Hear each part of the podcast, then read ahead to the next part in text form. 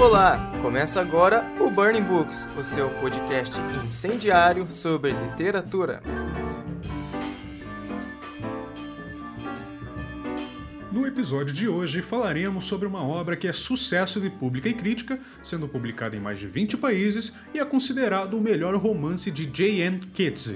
Para nos auxiliar com o debate, recebemos o escritor Matheus Neves. E o livro de hoje é Desonra. Vamos ao resumo e resenha da obra.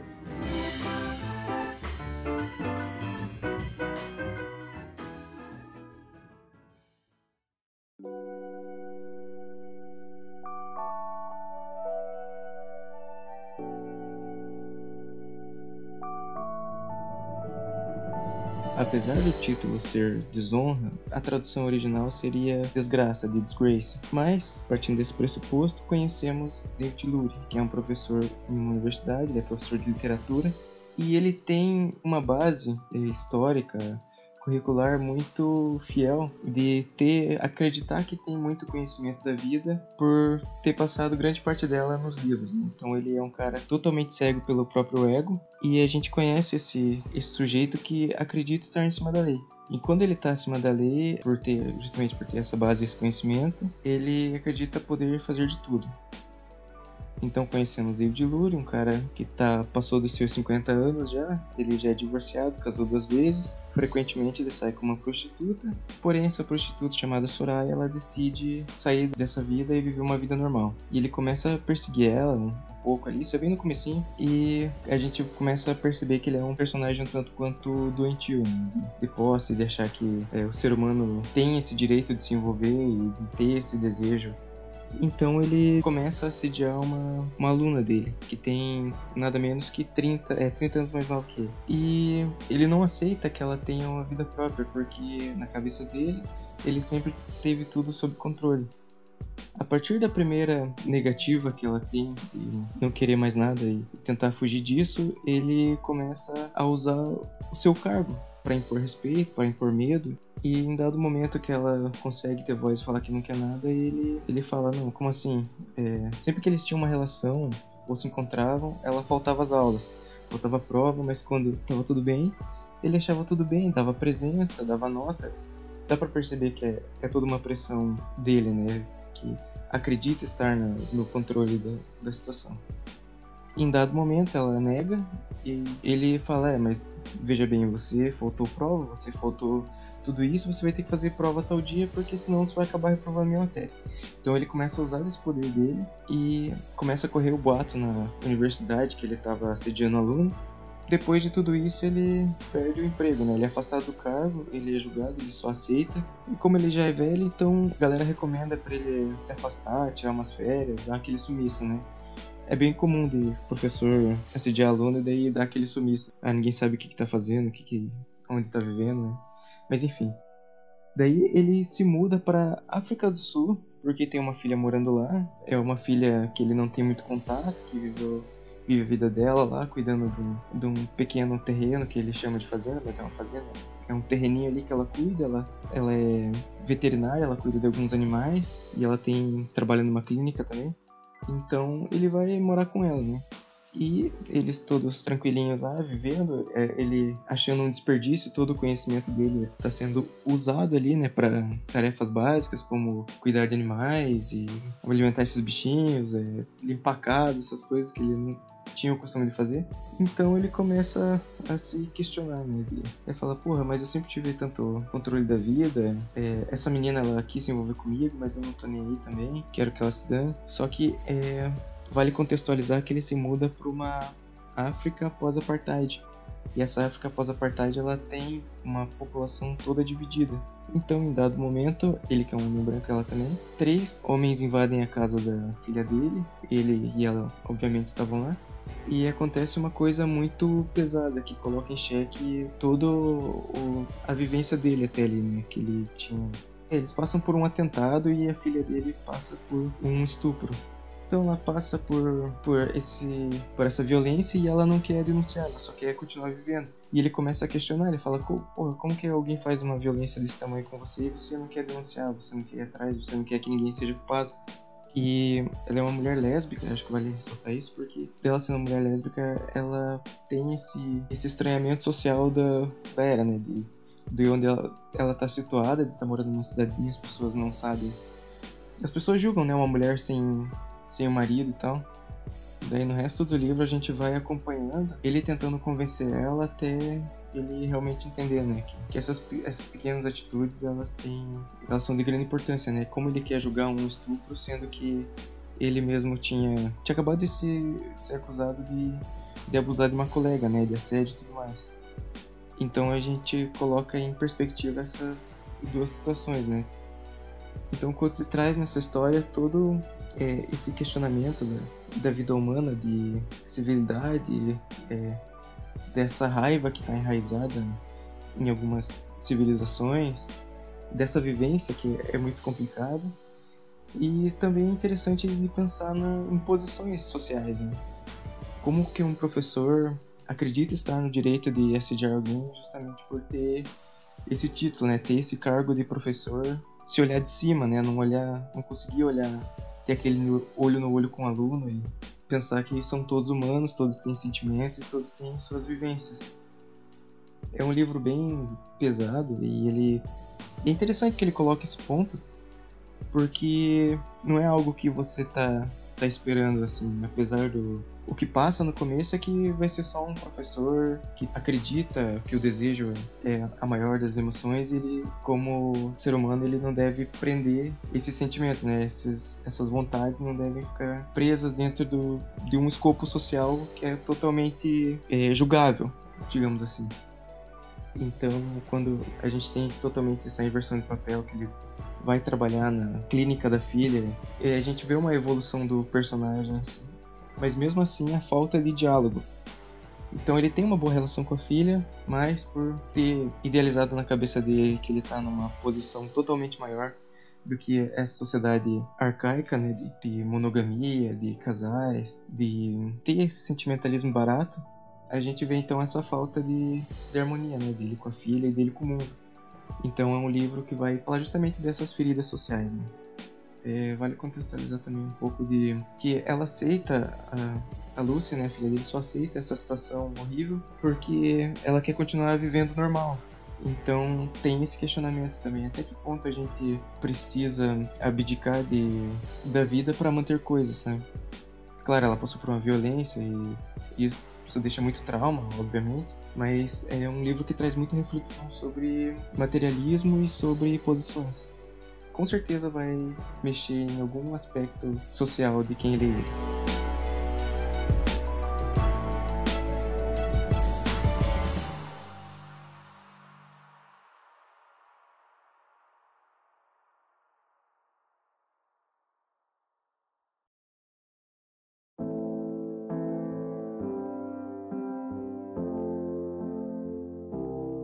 9 de fevereiro de 1940, em Cidade do Cabo, nascia John Maxwell Keatse. Keatse permaneceu em sua cidade natal até completar dois bacharelados, um em língua inglesa e outro em matemática. Afinal, por que não? Entre 1962 e 1965, trabalhou como programador na Inglaterra. E, em paralelo a esse ofício, começou a produzir uma tese sobre Ford Madox Ford, romancista, poeta, crítico e jornalista inglês que frequentou os mesmos círculos de James Joyce e Hemingway. Aos 28 anos, Keats completou seu doutorado em Linguística na Universidade do Texas, apresentando uma tese sobre as primeiras obras de Samuel Beckett, escritor irlandês que receberia um Nobel de Literatura um ano mais tarde. Entre os anos de 1968 e 1971, Keats começou a lecionar, ainda em território norte-americano, Porém, após ser negado o direito de residência permanente, resolve retornar à África do Sul, onde deu sequência à sua carreira como professor universitário em sua terra natal até os anos 2000. Sua carreira literária teve início no fim dos anos 60, mas foi só em 1974 que publicou sua primeira obra, intitulada Dusklands, ou como ficou conhecida aqui no Brasil, Terra de Sombras. Ao todo, Keats já teve 24 obras publicadas, entre elas Desonra, livro tema desse episódio. Em 2002, Keats resolveu migrar para a Austrália, onde reside e continua com sua carreira como profissional da educação e escritor até hoje.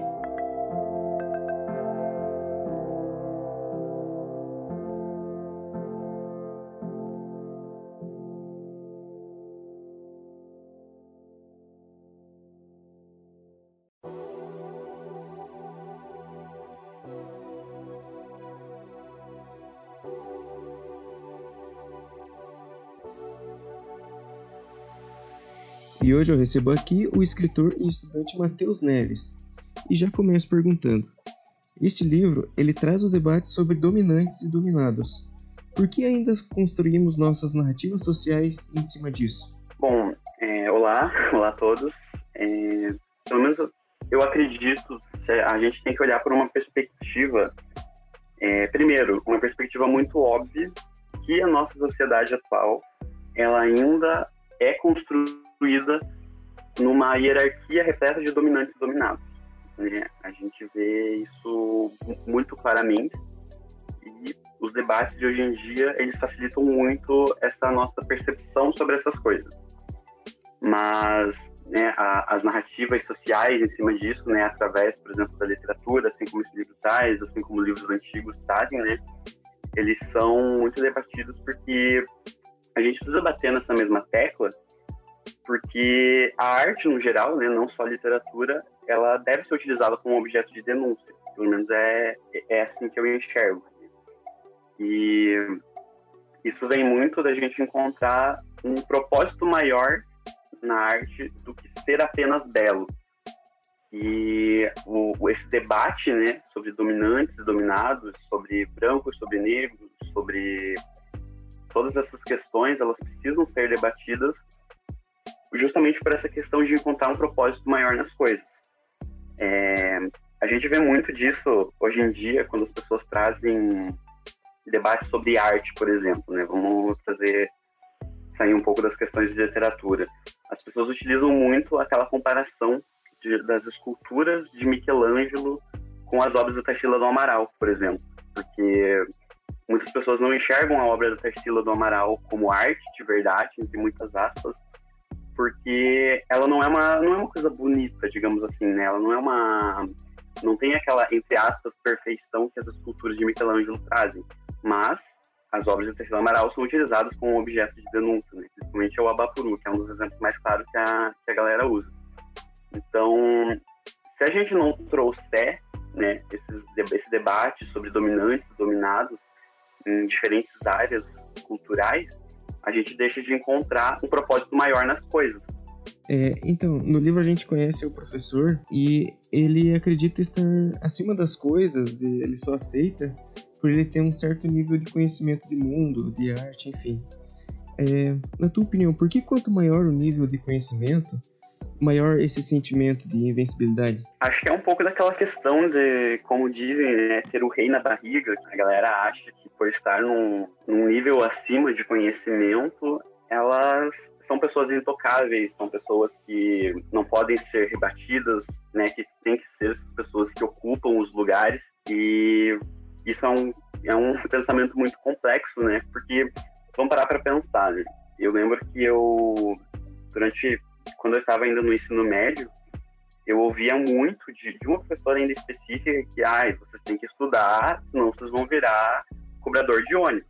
E, e aquilo me causava um sentimento de revolta, em primeiro lugar, de ouvir aquele tipo de coisa, né? E vindo de uma família mais humilde, sendo que, por exemplo, eu e meu irmão somos as primeiras pessoas com acesso a ensino superior. E aquilo me dava muita raiva quando eu via aquilo, mas também me ajudava a refletir um pouco, né? Porque, por exemplo, assim, eu faço licenciatura em letras português, eu não entendo nada de matemática. Então, quando me coloco, né, numa numa posição, ah, você é estudante, logo você seria melhor que um cobrador de ônibus. Me coloca para fazer um cálculo rápido, igual um cobrador de ônibus, para ver se eu vou conseguir fazer, né? É só olhar por, por um pouco dessas, dessas questões. Um exemplo muito claro que vem na minha cabeça sobre isso é, por exemplo, com a minha avó. A minha avó ela é uma, uma pessoa que não teve acesso à educação básica, né? Ela, acho que ela nem chegou aí para a escola, ela não sabe ler, ela não sabe escrever. E quando, por exemplo, eu vou na casa dela, eu sempre aprendo uma coisa nova com ela. Então, é, portanto que na, na última vez, por exemplo, né, a, a minha avó ela é uma mulher da roça, ela tem o terreno dela, e ela gosta de capinar, que a gente chama de carpir, né? Eu não sei se a galera conhece por esse termo. E ela faz muito isso no terreno dela. E, há um tempo atrás, eu fui na casa dela e eu vi que a, enxada que ela estava utilizando estava dentro de uma bacia com água. E eu fiquei pensando, nossa, mas por que, a avó está colocando isso? E daí eu fui questionar ela. ela me explicou o motivo e eu me senti, tipo, nossa, minha mente está explodindo depois dessa explicação, né?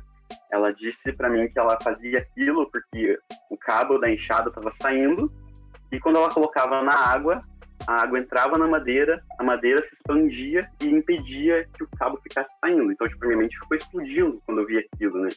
Então, aonde que eu encontro um motivo para me sentir intelectualmente superior a ela por ter acesso à universidade, sendo que eu não vou ter conhecimentos que ela tem e eu nunca vou alcançar, né? Esse tipo de, de conhecimento. Mas, a, hierarquicamente, a gente cresce acreditando que quanto maior o conhecimento, maior, mais intocável você se torna. E não só as narrativas sociais interferem nisso, mas também a própria pessoa que ouve e acredita naquilo. Que para mim é o claro exemplo do próprio protagonista de Desonra, né? Pra, esse sentimento de ser um ser superior. E quando ele vai lá para o interior, ele se vê com uma realidade totalmente diferente. Todo aonde para que, que vai servir todo o conhecimento dele lá né? então é só olhar por, por essas perspectivas. Nossa pior que é bem isso que você falou mesmo de ter essa, essa construção social né? De quanto mais títulos a pessoa acumula mais posições ela sobe né? Isso é muito é muito enraizado né é, acontece mesmo comigo o vô também ele ele não teve acesso ao estudo mas ele é um. Nossa, ele é um baita mecânico. Ele consegue montar e desmontar um motor. É facinho, assim. Pra ele é uma coisa simples. Uma coisa lógica. Né? Todo mundo desenvolve sua, suas inteligências de alguma maneira. Eu queria te perguntar sobre é, o sexo masculino. A gente vê esse professor, ele tem, como a gente já falou, ele tem esse sentimento de intocabilidade, né, de invencibilidade.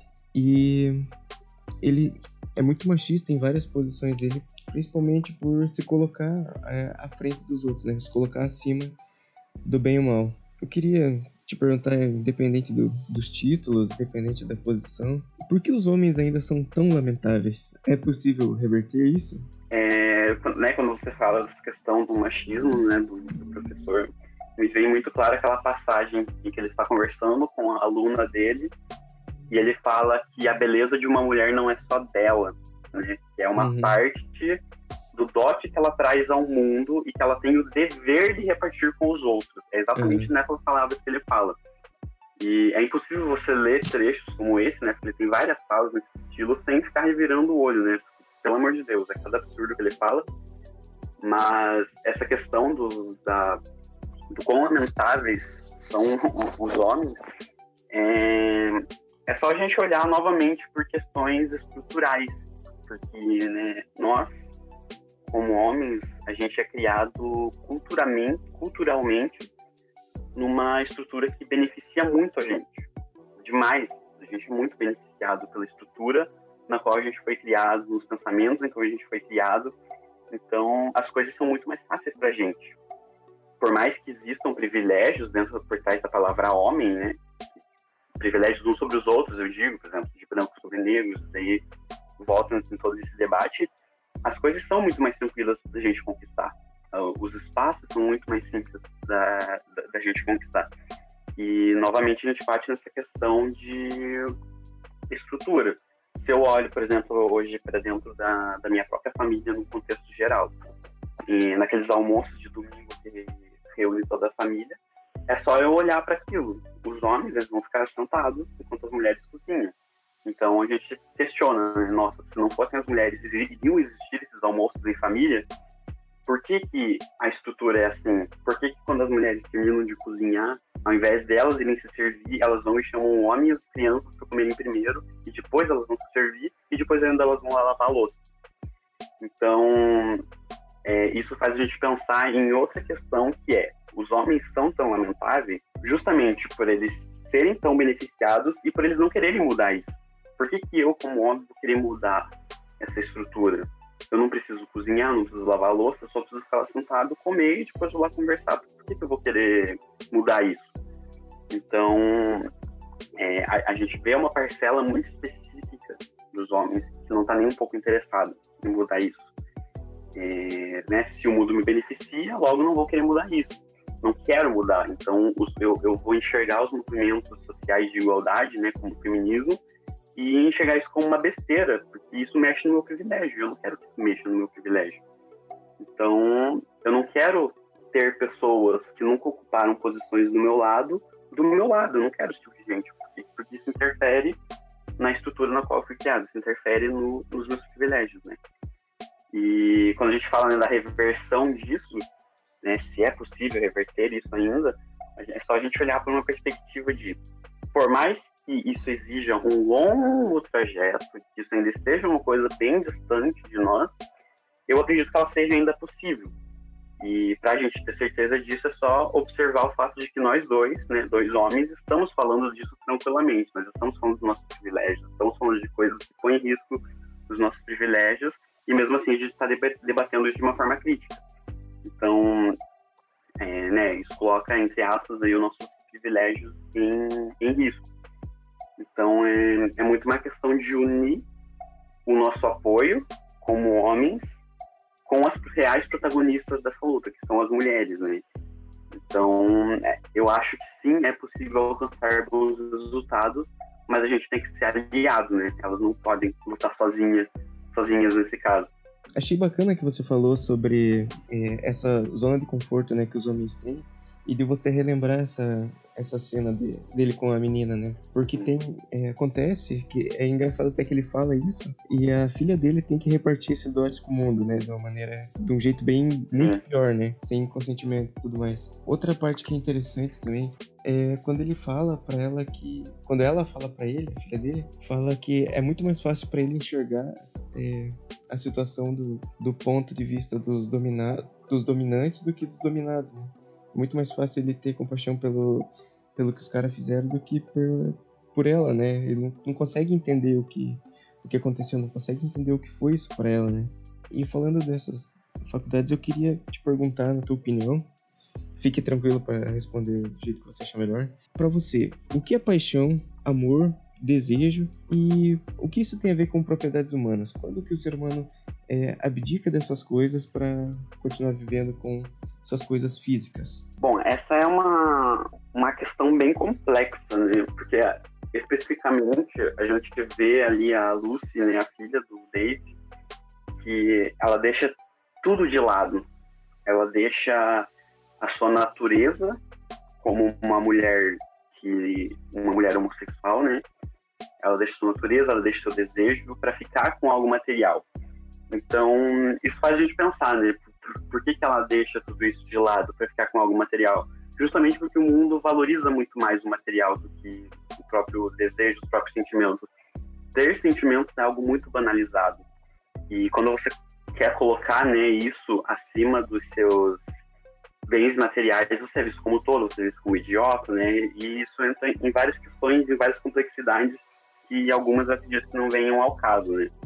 Então, meio que ela mesmo dizia para ela, né, a própria filha do David dizia, não, não importa se você não ama ele, né, se você não se sente atraída por ele, você precisa disso para manter o que é seu e para escapar da violência de um mundo que acha que por você não ter um homem você precisa ser estuprado. Então é é muito complicado. É, é vem muito dessa questão de, de, se colocar no lugar dela. A gente não sabe o que é estar no lugar dela, né? Gente não tem a mínima noção. Assim como o David, é muito difícil a gente olhar pela perspectiva dela, pelo que ela passou, pelo que ela sentiu, por como é ser uma mulher na, na, naquele contexto. Então, a gente tem no mundo, né, uma questão de valorizar muito o capital. E isso já entra em problematizações do capitalismo, que tem muita gente que acha que não tem defeitos, né? E isso entra numa esfera que eu nem sei se quero abrir, porque é muito, muito complexa de, de entrar e, e de debater sobre isso, né? É, e falando sobre civilidade, você acha que a civilidade cega? Você acha que é, quando o homem estuda muito, ele alcança essa posição, como a gente já falou aqui, é, fica mais difícil olhar pela vivência do outro? Eu acredito que essa questão da civilidade, ela dificulte até mesmo a gente aqui do Brasil olhar por essa perspectiva pós-apartheid na África do Sul porque a gente não vive aquela realidade, a gente tem que olhar por, por perspectivas como a do próprio David. Só que o próprio David, ele tem que olhar por outras perspectivas, outras realidades. Então, tipo, parece uma questões de camadas. Né? Se a gente não consegue olhar para a vivência dele, a mesma coisa que o próprio David, que alcançou, né, esse nível intelectual dele, olhar pela vivência das pessoas que moram no interior, olhar para a vivência da filha dele, né, na situação que, que ele está, porque para ele é muito difícil se colocar no lugar da própria filha, né? que a, a, gente vê isso muito claro, porque ela, eu digo que ela foi obrigada a se casar com um homem para manter suas terras, apesar de, entre aspas, ela ter tido uma escolha, eu acredito que, que não foi uma questão de escolha, né? Então, é muito difícil para ele entender aquilo, porque ele foi ele é tá num contexto social totalmente diferente, assim como nós olhando para o contexto da África do Sul, né? quando eu estava pesquisando sobre esse livro, pesquisei várias coisas sobre ele, é muito difícil você se colocar naquele lugar, na, naquele país dividido, que novamente, mesmo após o apartheid, continuou dividido e parece que é uma guerra entre um contra os outros, então é muito difícil a gente olhar pela vivência dos outros. E o David, ele é o exemplo claro disso, pelo menos do, do meu ponto de vista nessa, nessa história. É, você tinha falado para mim em off que fez um trabalho sobre este livro, né? É, uhum. Gostaria de falar um pouco sobre? É, tratar mais essa questão do apartheid e como ele influenciou no mundo, né? Eu pesquisei muita coisa sobre o apartheid porque eu acredito que a contextualização seja algo muito importante para você entender esse livro. Né? Existem ali algumas frases, alguns trechos que se você não souber o que está rolando lá na África do Sul, possivelmente você não vai entender muitas coisas. Né? Então, basicamente, né, o que, que existiu lá na, lá na África do Sul? É, houve um período em que os brancos dominaram o país e eles não queriam que os negros ocupassem os mesmos espaços que eles. Parece nossa sociedade atual? Parece nossa sociedade atual, só que lá era muito pior. Então, era questões de os negros não podiam ocupar as mesmas praças que os brancos, os negros não podiam ocupar as mesmas praias que os brancos, era uma coisa muito absurda, né? E diante de tanta injustiça, se instaurou na população negra uma, um sentimento de raiva muito grande sobre a população branca. E quando né, o Nelson Mandela veio e começou a a atuar na África do Sul como num movimento de acabar com o apartheid, é, as coisas mudaram, né? Só que aquele sentimento de mágoa e de rancor continuou muito presente na população negra. Então, por causa disso, a, a gente entende, né, que nada justifica isso, mas a gente vê por que, que as, as pessoas brancas lá de certa forma, são perseguidas pelas pessoas negras. Quando a filha do David ela é estuprada por vários homens negros, né, uh, isso fica muito claro no, no livro, que eles enxergam esse tipo de ato como um tipo de vingança. Então, é, é, muito, é muito bizarro quando a gente vê. Quando eu estava pesquisando isso, por exemplo, eu, enxerguei, eu achei uma entrevista de uma mulher branca que mora na África do Sul, em que ela está falando sobre como é ser branca na África do Sul, principalmente no interior. Ela era uma mulher do interior. E ela falava aquilo quase chorando, que ela dizia que eles são perseguidos, que eles estupravam as filhas deles, estupravam as mulheres, matavam os homens, invadiam as propriedades, né? E quando eu achei esse vídeo, eu olhei para aquilo, fiquei impactado com aquela realidade, e daí eu fui ver o, o canal que tinha publicado esse vídeo, e eu fui ler a legenda. É, na legenda desse, desse vídeo, deixava claro que foi uma pessoa aqui do Brasil que publicou, que legendou e tudo mais, e eles tentavam justificar o tal do racismo reverso aqui no Brasil.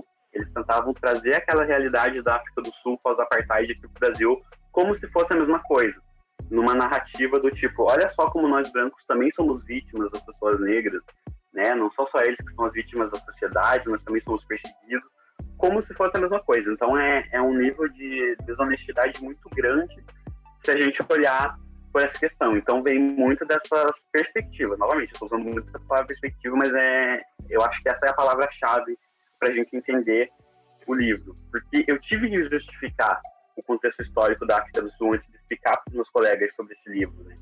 Que o contexto ele é muito importante. Então, antes mesmo de ler o livro, eu fui pesquisar referências sobre ele e eu vi coisas sobre o apartheid e eu pude entender melhor aquela realidade e aquelas injustiças que estão lá até, até agora. Então volta essa questão de olhar pela vivência do outro. Por mais que nada justifique um estupro, que nada justifique a violência, né, que nada justifique a vingança, né, a gente tem que entender que na África do Sul foi instaurada uma ferida muito grande na população negra. E já que é para contextualizar aqui no Brasil, a gente volta naquela famosa frase, né? As pessoas brancas aqui no Brasil, elas têm que dar graça de que nós, negros, queremos igualdade e não vingança. Porque lá na África do Sul a realidade é completamente diferente. Então, quando eu estava fazendo o trabalho, isso foi de fato assim, a coisa que mais me, mais me impactou. Essa separação que, mesmo pós o apartheid, prevalece lá na África do Sul e uma violência absurda que não existe um governante que possa frear essas coisas. E é engraçado que quem tentou justificar isso é muito ignorante, né? Pegar o próprio Brasil mesmo, o que, foi a escravidão? É desonestidade uhum. muito. No, no, é covardia. É, é, muito grande, assim, a, a, desonestidade de quem faz uma, uma coisa dessa. É como eu tinha te falado, não é nem ignorância, é covardia mesmo. É, é gente que fica tentando justificar é. um injustificável, que não entende, e descontextualiza justamente para ferir o outro, né? Você acha que em algum momento da vida a gente morre por dentro? Que a gente começa a não sentir nada? Você acha que depois que a gente desapega de, de tudo, é, existe uma liberdade ou simplesmente essa ah, essa morte, esse desânimo, essa falta de vontade de, de fazer alguma coisa após um trauma tão grande? Bom, eu acho que é, a, a, sua pergunta ela pode trazer uma outra pergunta como resposta. É, uhum. morrer, por dentro, morrer por dentro seria um tipo de liberdade ou seria um tipo de prisão? Uhum. Porque olhando né, para a situação da, da, da, moça, do estupro, de, daquele trauma imenso que, que perseguiu ela e com certeza perseguiu o resto da vida, a gente começa a encarar isso, sei lá, pelo menos para mim não é liberdade, sabe? É justamente o contrário. Ela vai se prender a um, a um homem pelo resto da vida porque a sociedade em que ela é, habita é incapaz de reconhecer ela como uma mulher solteira, como uma mulher lésbica, porque ela possa ter ser dona das próprias terras, ser dona do, do seu próprio trabalho, não seria, para mim, pelo menos, não é um tipo de liberdade. Para mim é exatamente um tipo de, de prisão.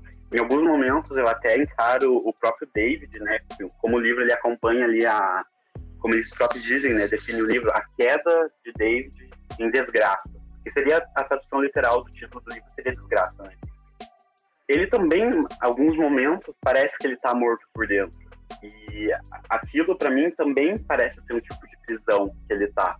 E esse ciclo que ele entra, em que a vida dele vai decaindo, vai decaindo, vai decaindo, vai decaindo, também parece ser uma morte hipotética dele, pelo menos do, do, do meu ponto de vista, né? Quando eu li esse livro, quando eu pesquisei sobre ele, e essa, é, toda essa profundidade também me faz encarar um pouco essas mortes, entre aspas, hipotéticas dos dois dos dois protagonistas da, da história. É bem interessante, né? Que ele, ele não se coloca em xeque muitas das vezes, né? É, ele uhum. sempre tem aquela. É, sempre que ele é confrontado, ele traz. A, ele tenta justificar o que ele é com a bagagem dele, né? Que ele é professor, que ele é homem, que ele já viveu, que ele já casou, que ele é pai. É, é bem interessante isso que depois de tudo que acontece, ele nada importa, né? Nada mais importa. Acho que isso uhum. tem um pouco a ver com o que você falou, concordo também, e com essa é, esse negócio desse sentimento de morrer por dentro, né? Eu queria então que tu falasse o que você tira desse livro, o que você leva para a vida, o que ele te ensinou.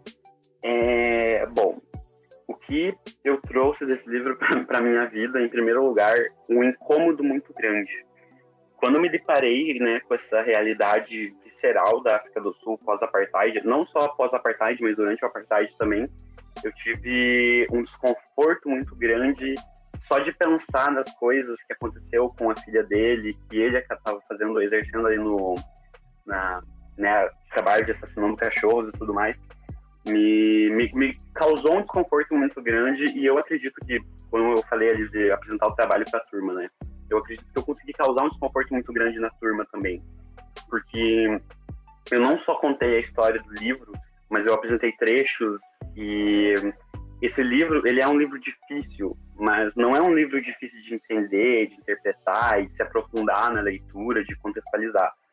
Ele é um livro difícil porque a vitalidade nas palavras que o autor coloca nesse livro é, são palavras muito difíceis de engolir.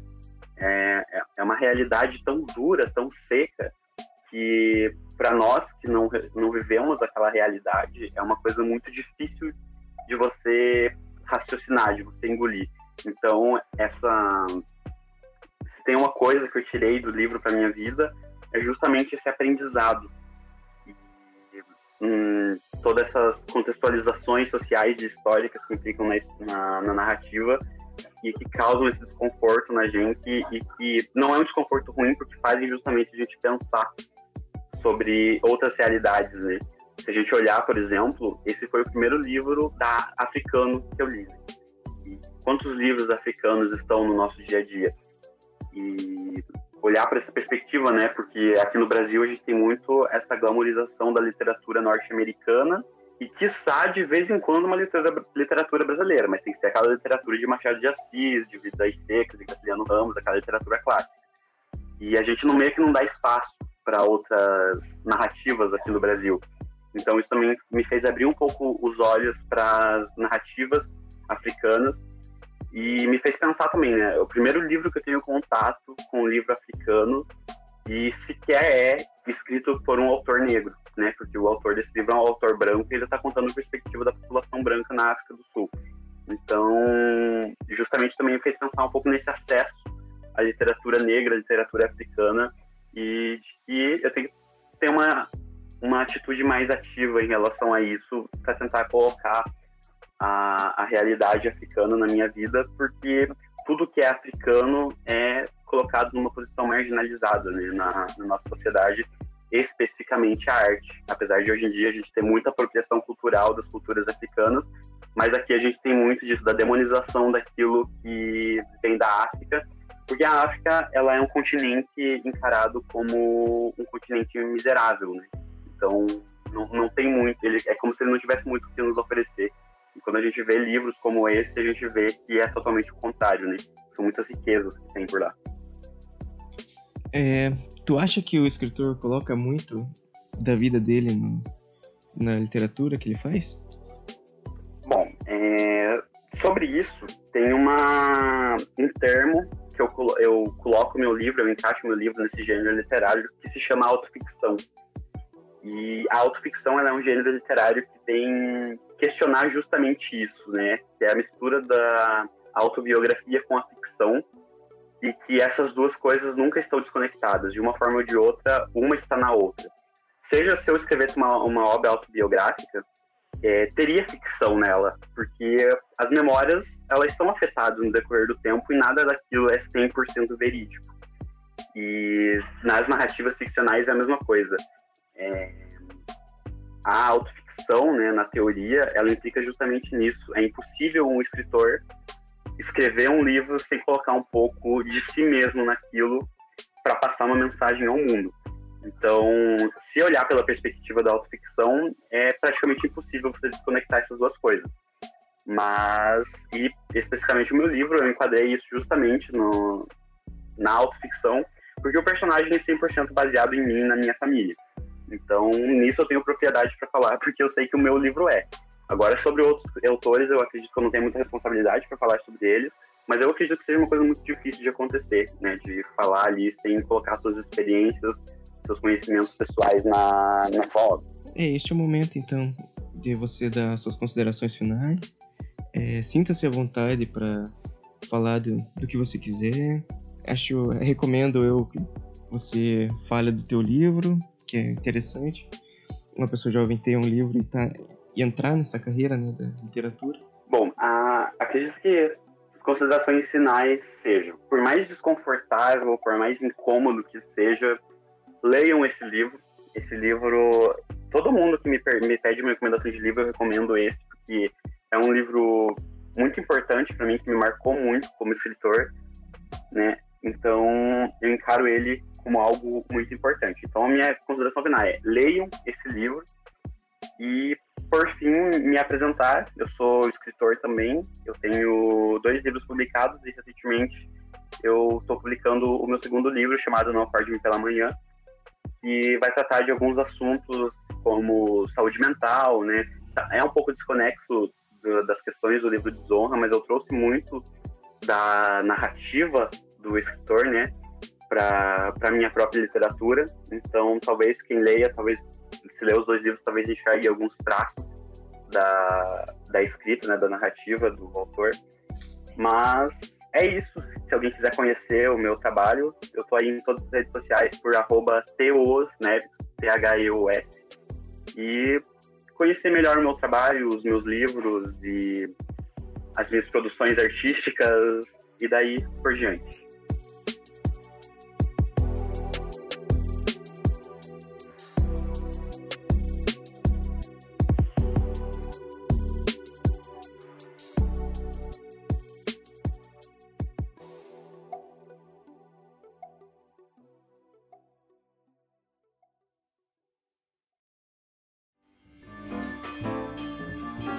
Episódio de hoje fica por aqui. Nos vemos na semana que vem. Até lá!